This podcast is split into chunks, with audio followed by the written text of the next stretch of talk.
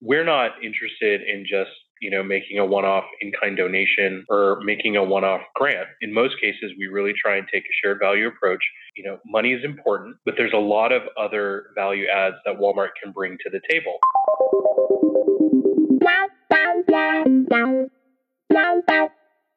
Hey everyone, my name is Alicia Miranda, and welcome to What Donors Want, a podcast by IG Advisors.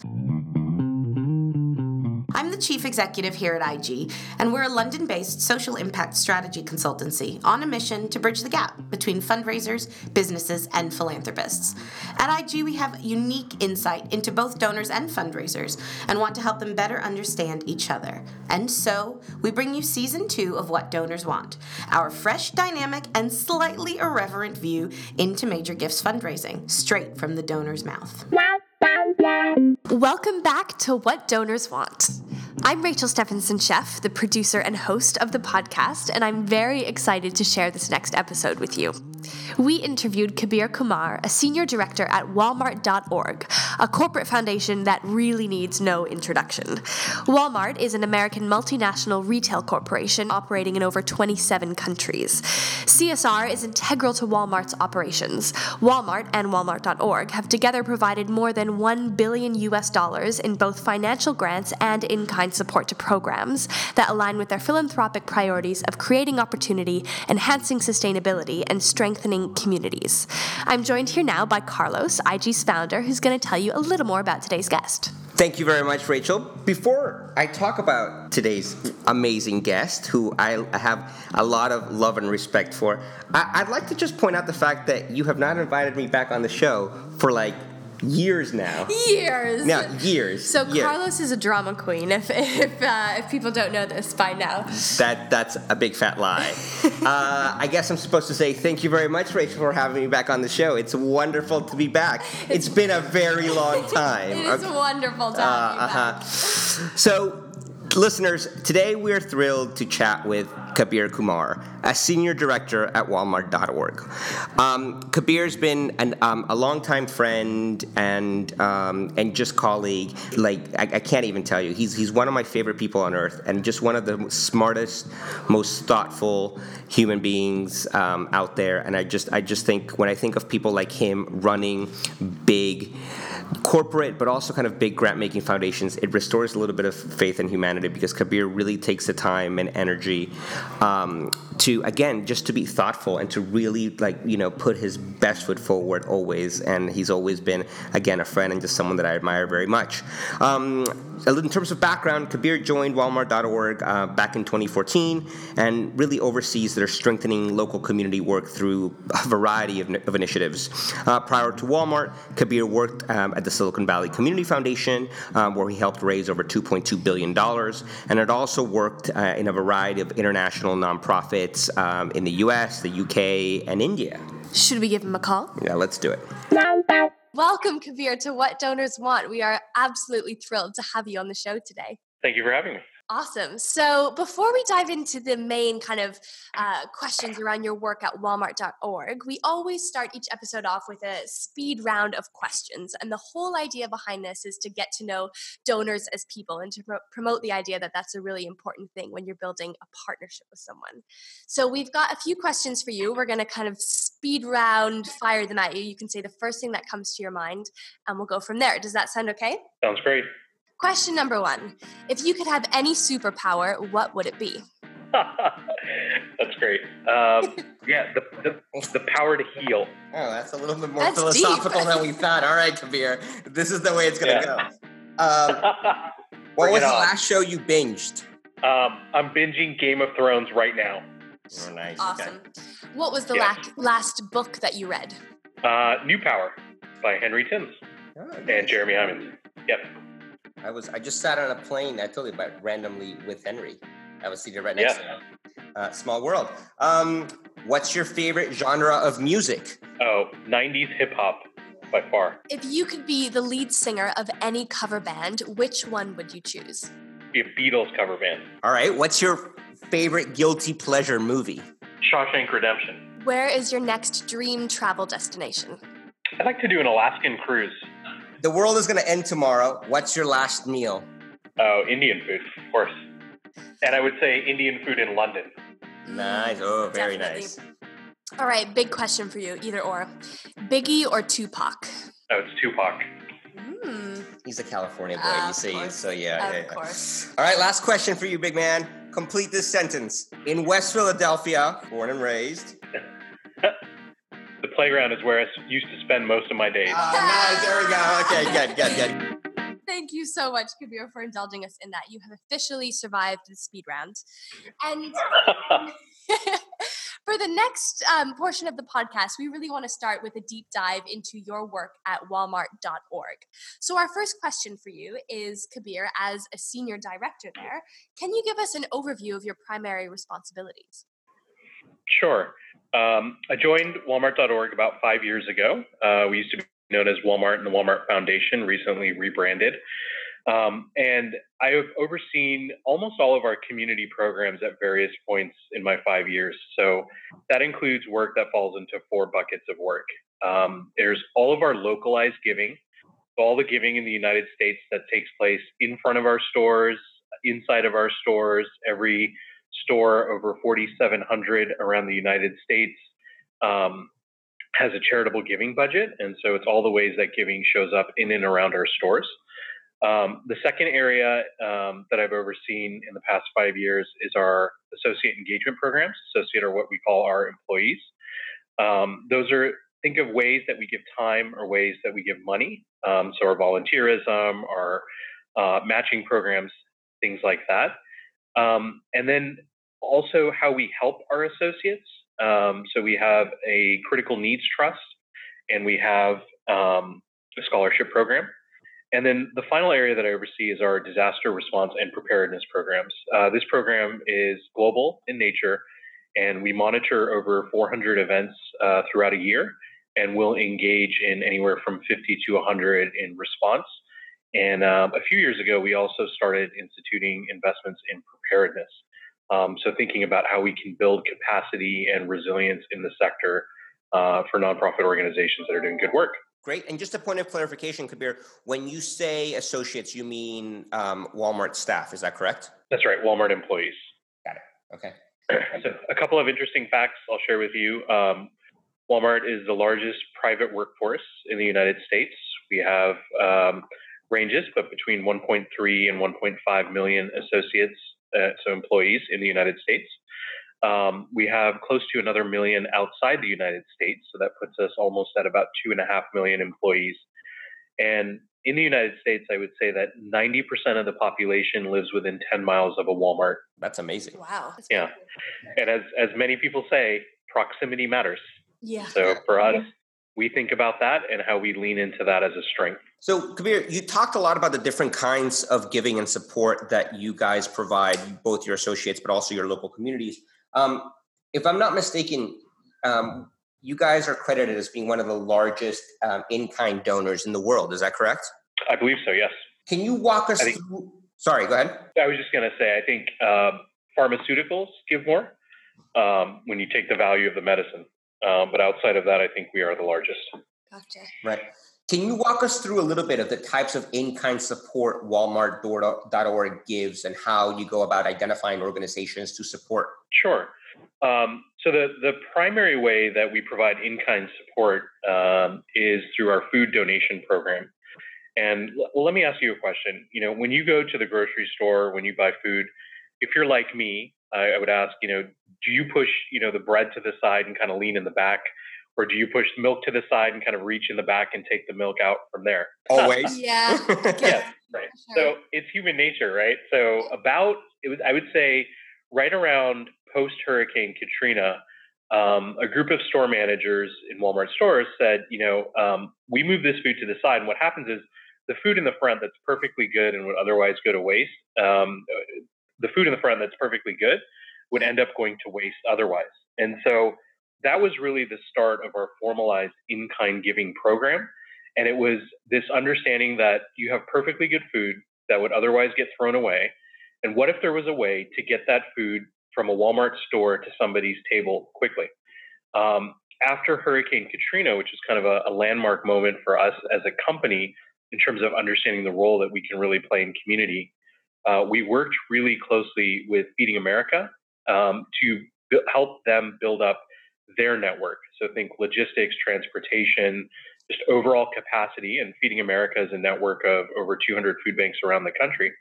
And so as we started to invest in them and help them build their capacity, that allowed them um, and us to partner together to get food from a Walmart store that would otherwise go to waste to somebody's table, sometimes as soon as 48 or 72 hours. And so what we started to do was kind of find this intersection of efficiency and community good, which is how do we take food out of the waste chain and how do we actually help that reach um, somebody's table um, in a way that benefits everyone. And that, in my mind, embodies a little bit about our share value approach. So we're not interested in just you know making a one-off in-kind donation or making a one-off grant. Um, in most cases, we really try and take a shared value approach where we figure out you know money is important. We fully recognize and acknowledge that, but there's a lot of other value adds that Walmart can bring to the table, whether it's expertise, so in this case, transportation, logistics, food storage, things like that, or whether it's um, um, sustainability, whether it's leveraging our suppliers and so on. When we combine the two, when we combine philanthropic grant making to do good, and we can take core strengths of the business and lean into those together, um, the impact uh, becomes greater than just the sum of the parts. That's fantastic. And something else that we know you do a lot of is is in the corporate volunteering space and which kind of plays onto that note about expertise that you were just talking about. Could you speak us through a little bit about how you approach corporate volunteering and how how that might differ between the corporate and the store levels, if it does? Sure. Um, so the, the program is the same. It's open to all of our associates, whether they're at what we call our home office, which is our corporate headquarters, or whether it's out in the field. And we have uh, a Dollars for Doers program. It's called Volunteerism Always Pays. Um, and for every hour our associates go out and volunteer, um, we'll donate $10 uh, to a charity uh, that they elect, as long as the charity is eligible and they meet certain criteria that we set out. Um, you know, my philosophy and our philosophy is that Walmart doesn't come into communities, Walmart comes from communities. So, you know, we build locally, um, we hire associates from the community who work in the stores, and so they're best positioned to know what are the organizations that need help um, and the best thing we can do is get out of their way uh, and allow them to choose uh, organizations and do our best to support causes that they're passionate about. That's awesome. And can you speak a little bit about, in your experience, what makes a great employee volunteering experience for, for your staff? Is there kind of key qualities that shine out based on your experience with partners in the past? Yeah, I think um, a couple of things come to mind. One, expectation management um, and transparency. So I've spent over 15 years in the nonprofit sector. And I think one of the greatest challenges and hardest things to do is to say no uh, to a donor or a potential donor. Yeah. Not every opportunity is a good opportunity. And so I always appreciate when I see organizations that say, you know, we understand you want to volunteer, but this really isn't a good fit for us um, because uh, it's really not in line with our model or it's going to take more effort to kind of manage you as volunteers than the benefit that we get out of it.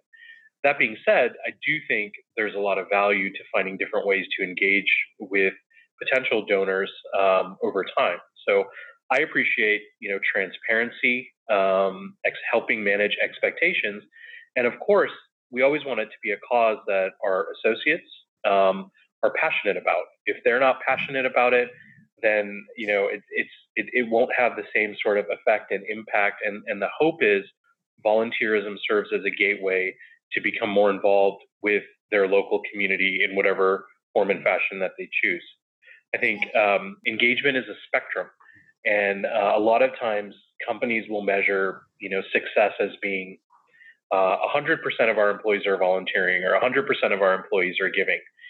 I don't think that's the right approach. I think different things work for different people at different times.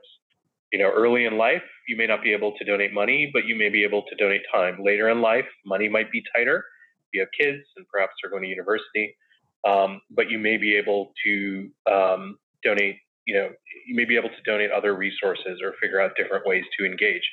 I think what's most important is, in my mind, and something that that I struggle with today is how do we really define engagement? What does that actually mean as we go forward?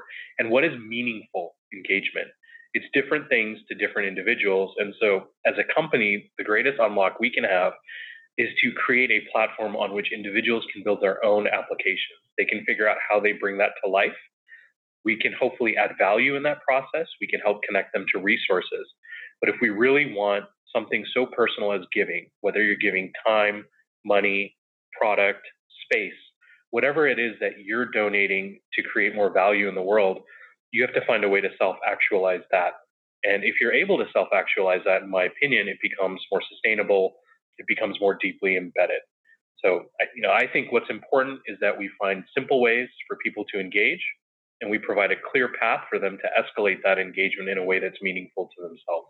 Yeah, absolutely. I think what you mentioned as well about wanting honest and transparent partnerships, that's definitely a sentiment that's come across the podcast from every single guest that we've spoken to.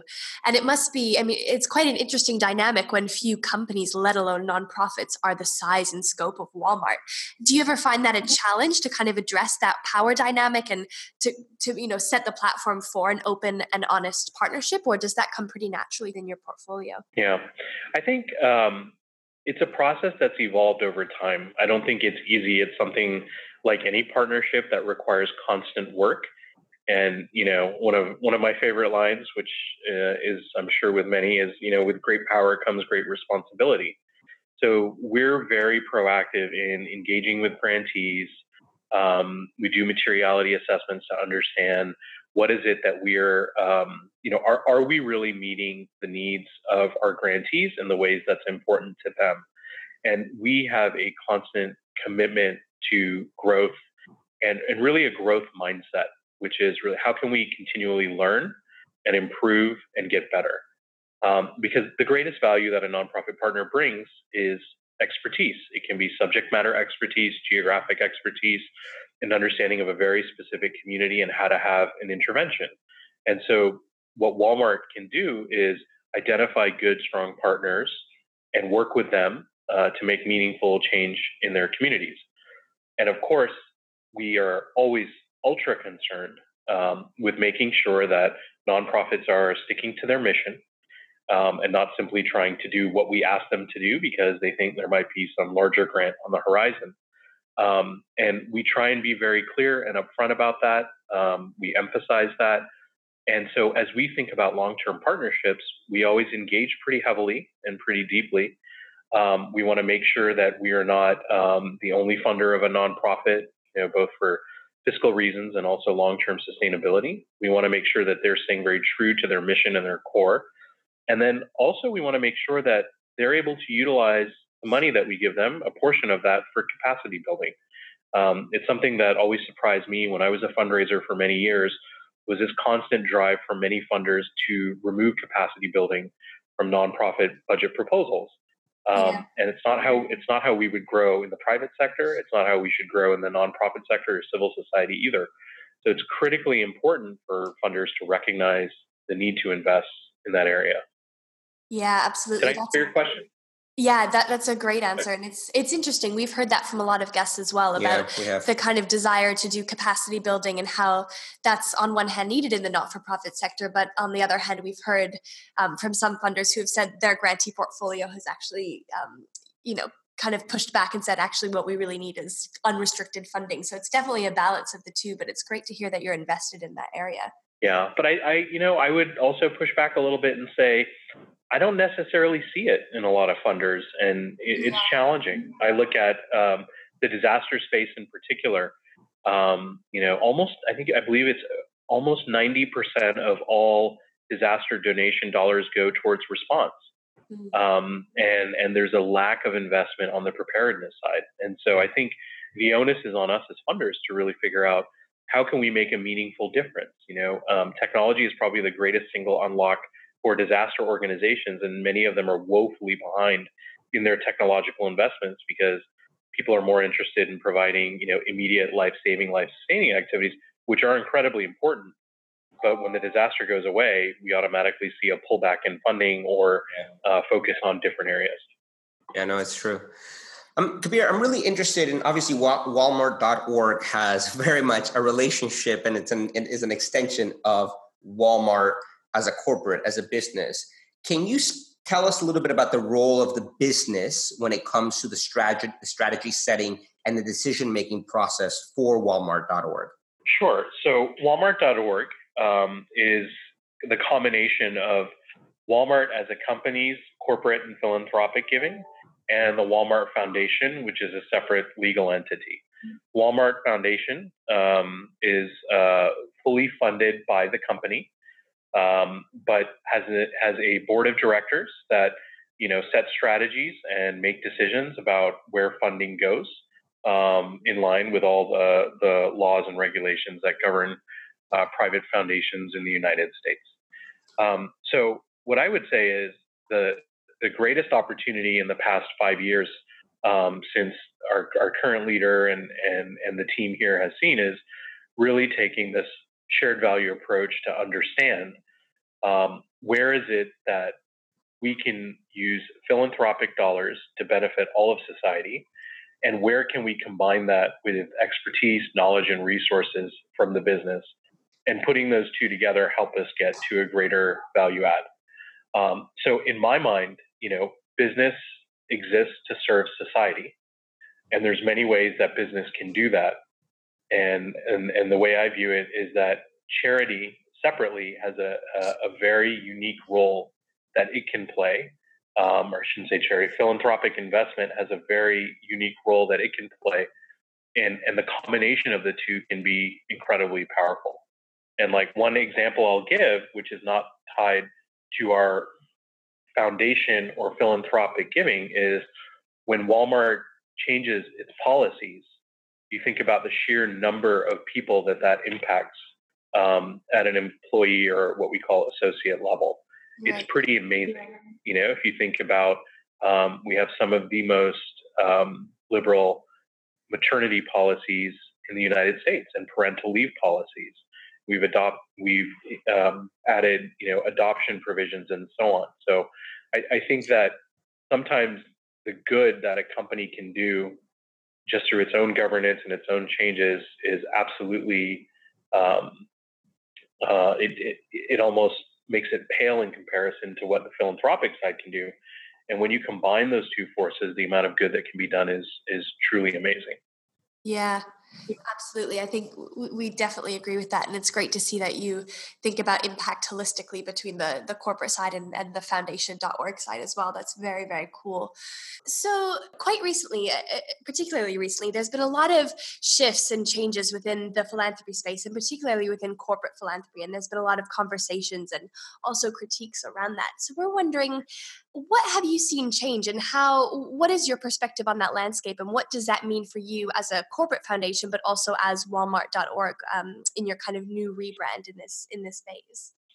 Um, i think over the past five years i can certainly say at walmart we've seen a shift to move more from checkbook philanthropy to strategic philanthropy.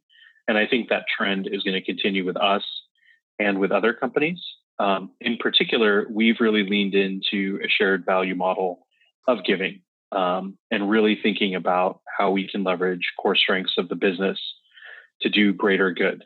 Um, and I think that it's a trend we're going to see more and more uh, because every company, hopefully, their desire is to have greater impact on the communities where they work, where they live, and, and the communities that they serve. Um, I also think a broader shift is happening in philanthropy right now, um, and we're seeing it. And and and the sector, the corporate sector, and the broader sector has to evolve. And that's one. If you look at uh, a lot of crowdsourcing groups like GoFundMe and others, the nature of what's defined as philanthropy is evolving. Um, more and more people um, are just thinking about how can I do good, and sometimes that's through formal institutions, as we've done in the past and sometimes that's more peer to peer or uh, institution to peer and so on. So I, I think there's um, a little bit of a check that we all need to do and ask ourselves. The world is changing. Technology is obviously playing a much bigger role in its ability to connect people. And how do we adapt our giving and philanthropy in a way um, that's uh, still impactful, um, but also in a way that people are ready to uh, absorb it. Mm-hmm. That's awesome. Thank you so much for for giving us a glimpse into that. That's definitely echoed by a lot of our guests on the show, and particularly in the kind of post winners take all age, where there's a, an increased sense of accountability, but also really interesting conversations happening at all levels of, of foundations and corporate foundations. So it's really interesting to hear how you guys are approaching that and, and what's going on behind the scenes for you. So, Kabir, I'd love to get a little bit more, if I could use the word transactional. Um, let's say that I'm um, my my charity, my nonprofit, has just applied to Walmart.org for a medium to large grant. Um, can you tell? Can give us um, a kind of a peek behind the curtain of how things like the due diligence process works, and also the decision making process? Um, so that's kind of part one of my question, and then part two would be once you've made a grant, right? Whether it's a one off or whether it's a multi year grant, I'd love for you also to talk to us um, in terms of how you guys like to be stewarded. What kind of relationship do you look for with your grantees? What kind of reporting do you want? So again, love talk to us about the, your due diligence and decision making process, and then afterwards, what kind of uh, stewardship and relationship do you seek? Yeah, that's a great question. Um, so much of that depends on the portfolio, the maturity of the strategy um, that we're executing against, and really the purpose and intent behind the grant. But I'll, I'll walk you through a couple of um, examples. So, um, from a due diligence process, you know, whether an organization comes to us through an LOI, which they can submit on our website, or um, after we have an eligibility quiz, which helps uh, understand what an organization's priority are and how to match them up against a variety of different um, grant making opportunities that exist. But once they've gone through that process, um, usually it starts with a conversation if we see a good fit. So, taken in the case of an LOI, if, if we find something um, interesting that's tied to our strategy, we would reach out to the organization um, and have a conversation to dig deeper and understand more about the work, the quality of the work, the nature of the impact, the outcomes that they want to drive, and so on. Um, if, for example, an organization is approaching through an RFP process, usually that is pretty well defined already. And we'll go through, um, again, depending on, on, on, the portfolio, we'll go through a round or two where we narrow that down and again dig deeper. I, I think the overarching message is we really do, especially when we think about mid to larger size engagements, see ourselves as um, helping co develop or partner with organizations to really drive towards their mission, um, align that with our strategy, and then further um, evolve that in a way that's going to make sense for both of us to partner together. Um, after that, again, it, it, a little bit depends on on where we are in that process. It can move fairly quickly. Um, we have our own governance processes, depending on if it's a foundation grant or if it's a part of corporate giving. And so sometimes there are um, governance checks that have to take place. Uh, for example, taking a larger grant if it's over a certain threshold to our board of directors for them to review and weigh in on. Um, but we pride ourselves on trying to be responsive and making sure that we are very quickly uh, engaging with nonprofit organizations and keeping communication flowing between our two organizations um, to to understand what's the next step and what's the timeline for that. Um, regarding the stewardship and relationship question, um, again, so much of that depends on on the type of grant. So if I look at the world of disaster response, um, really what we're looking for is very quick proposals um, or even a conversation because we don't want to delay um, aid to those that need it um, who are under you know impacted by a disaster. So sometimes that happens, you know within hours, uh, and sometimes it'll take a little bit longer. I think for our, our broader strategies, um, uh, a lot of that is up to the individual grant maker who oversees that grant. Um, and so, if they have a good understanding and a long term relationship with the organization, there'll be a lot less stewardship required. Um, and it becomes a good partnership, keeping each other aware of what the developments are in the sector, um, and then you know periodic regular touch bases i think all of us as grant makers welcome insights to those that are closest to the work uh, email updates, and then the most important thing is is absolutely being responsive um, when you hear from us. Um, I think a lot of times there are other factors we're trying to manage. So, for example, whether it's a governance meeting or whether it's questions being raised uh, in internal reviews that we do as we get ready to approve grants, we want to be able to answer those questions quickly, make sure that we understand, and then communicate that back out. Um, I think what I, the last thing I'll say is no grant is made in isolation. There's never a singular person making a determination if a grant is going to go forward or not. And so that broad-based awareness as to sector trends combined with um, specific answers uh, to questions that are raised help uh, a grant manager really partner and make the case as to why this is the right grant to move forward with. I think that's such an interesting point, especially the, the last point you made around being responsive quickly and helping your grant manager make the case for you internally. We, um, one of our our last guest actually was uh, someone named Edgar Villanueva who wrote Decolonizing Wealth, and he was speaking about how even if you work in philanthropic institutions, if the money isn't yours personally, you never cease to be a fundraiser. You just become the fundraiser within the the organization or the institution, you know, at, at a different level on behalf of the organization. And I think it's such a key insight for fundraisers to know that there's so many more levels of, of advocacy that needs to go into securing their grant. So responding quickly, getting them the materials they need, all that kind of stuff is so important. That's really cool to hear from your side as well. Uh, a quick follow up question. So, going on that stewardship journey, once the support has been committed and you move into that phase, I know you said that it can be relatively high or low touch depending on the strength of the relationship. But what are the most common mistakes that you see organizations and fundraisers making after a gift has been committed that turn you off from committing additional support in the future? The largest mistake that I see is a lack of communication when the objectives or outcomes have changed related to the grant proposal. And so um, it doesn't happen often, but every once in a while we'll see a proposal, we'll work with an organization. And when it comes time to reporting, um, and that frequency could be at a three month or six month or 12 month interval, depending on the nature of the grant, um, it's, it's kind of seeing it in the impact report for the first time um, and not having a conversation. I think, um, you know, I'm a big fan of um, lean impact um, and, and recognizing that the problems we're all trying to solve are the biggest problems that exist in the world. And so things change, and that's completely normal. Um, I think it's incredibly important to bring along your funder in the process as things change, as things change you know so as as as um, the the community being impacted has changed as other resources come to the table as the problem statement may have evolved it is incredibly important to just have open communication uh, and to make sure that that um, there's a constant dialogue you know because the way we view it i would say that you know um, what we do is a privilege it's an honor and a privilege to do the work that we do the problems we're trying to solve are very large and none of us can solve it individually. We'll have to solve it together. And so for us to solve it together, there has to be true partnership and an understanding that situations change. We have to be agile and we have to adjust and we have to work towards that longer term vision.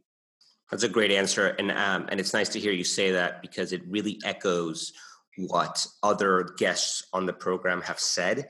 And those guests, you know, the ones that I'm thinking of in particular are people like Jen and Emily from mm-hmm. the Gates Foundation, you know, individual philanthropists that have been on the show, um, you know, whether it's an individual, a family foundation, a corporate foundation, a corporate entity, you know, we, we hear that message all the time, the, the importance of of of honest, transparent relationships and and and you know, and that and that understanding um, that you just so you know so beautifully articulated, Kabir, that it is um, you know we are solving some of the world's largest problems, or at least trying to move the needle on some of the world's largest problems, and it and it can be it can be messy and complicated, and things are not always going to um, work out the way you laid it out uh, on a funding application. And so, transparency and honest uh, honesty is key.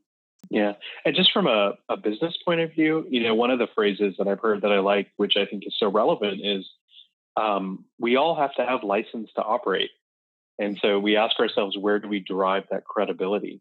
And that credibility comes from the communities that we serve and the organizations that we partner with. Mm-hmm. And if, if we don't have that credibility, if we don't have um, their buy-in and their trust, then you know this work is it's simply not um, it's not achievable. So it, it's incredibly important to have license to operate. It's incredibly important to have trust, um, and for all of us to focus on the greater vision. So our final question to you is you know, for listeners who, and listeners are primarily fundraisers or kind of leaders at nonprofits really around the world who are trying to raise more income um, for their causes, for their mission, what is the one key thing that you would want them to take away from this conversation about corporate foundations and corporate giving from your perspective? I think that's a, that's a tough one.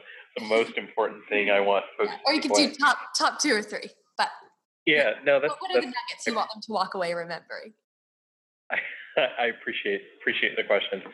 Um, I think, um, like any partnership, you know, personal, business, or otherwise, it takes constant work uh, to make it work.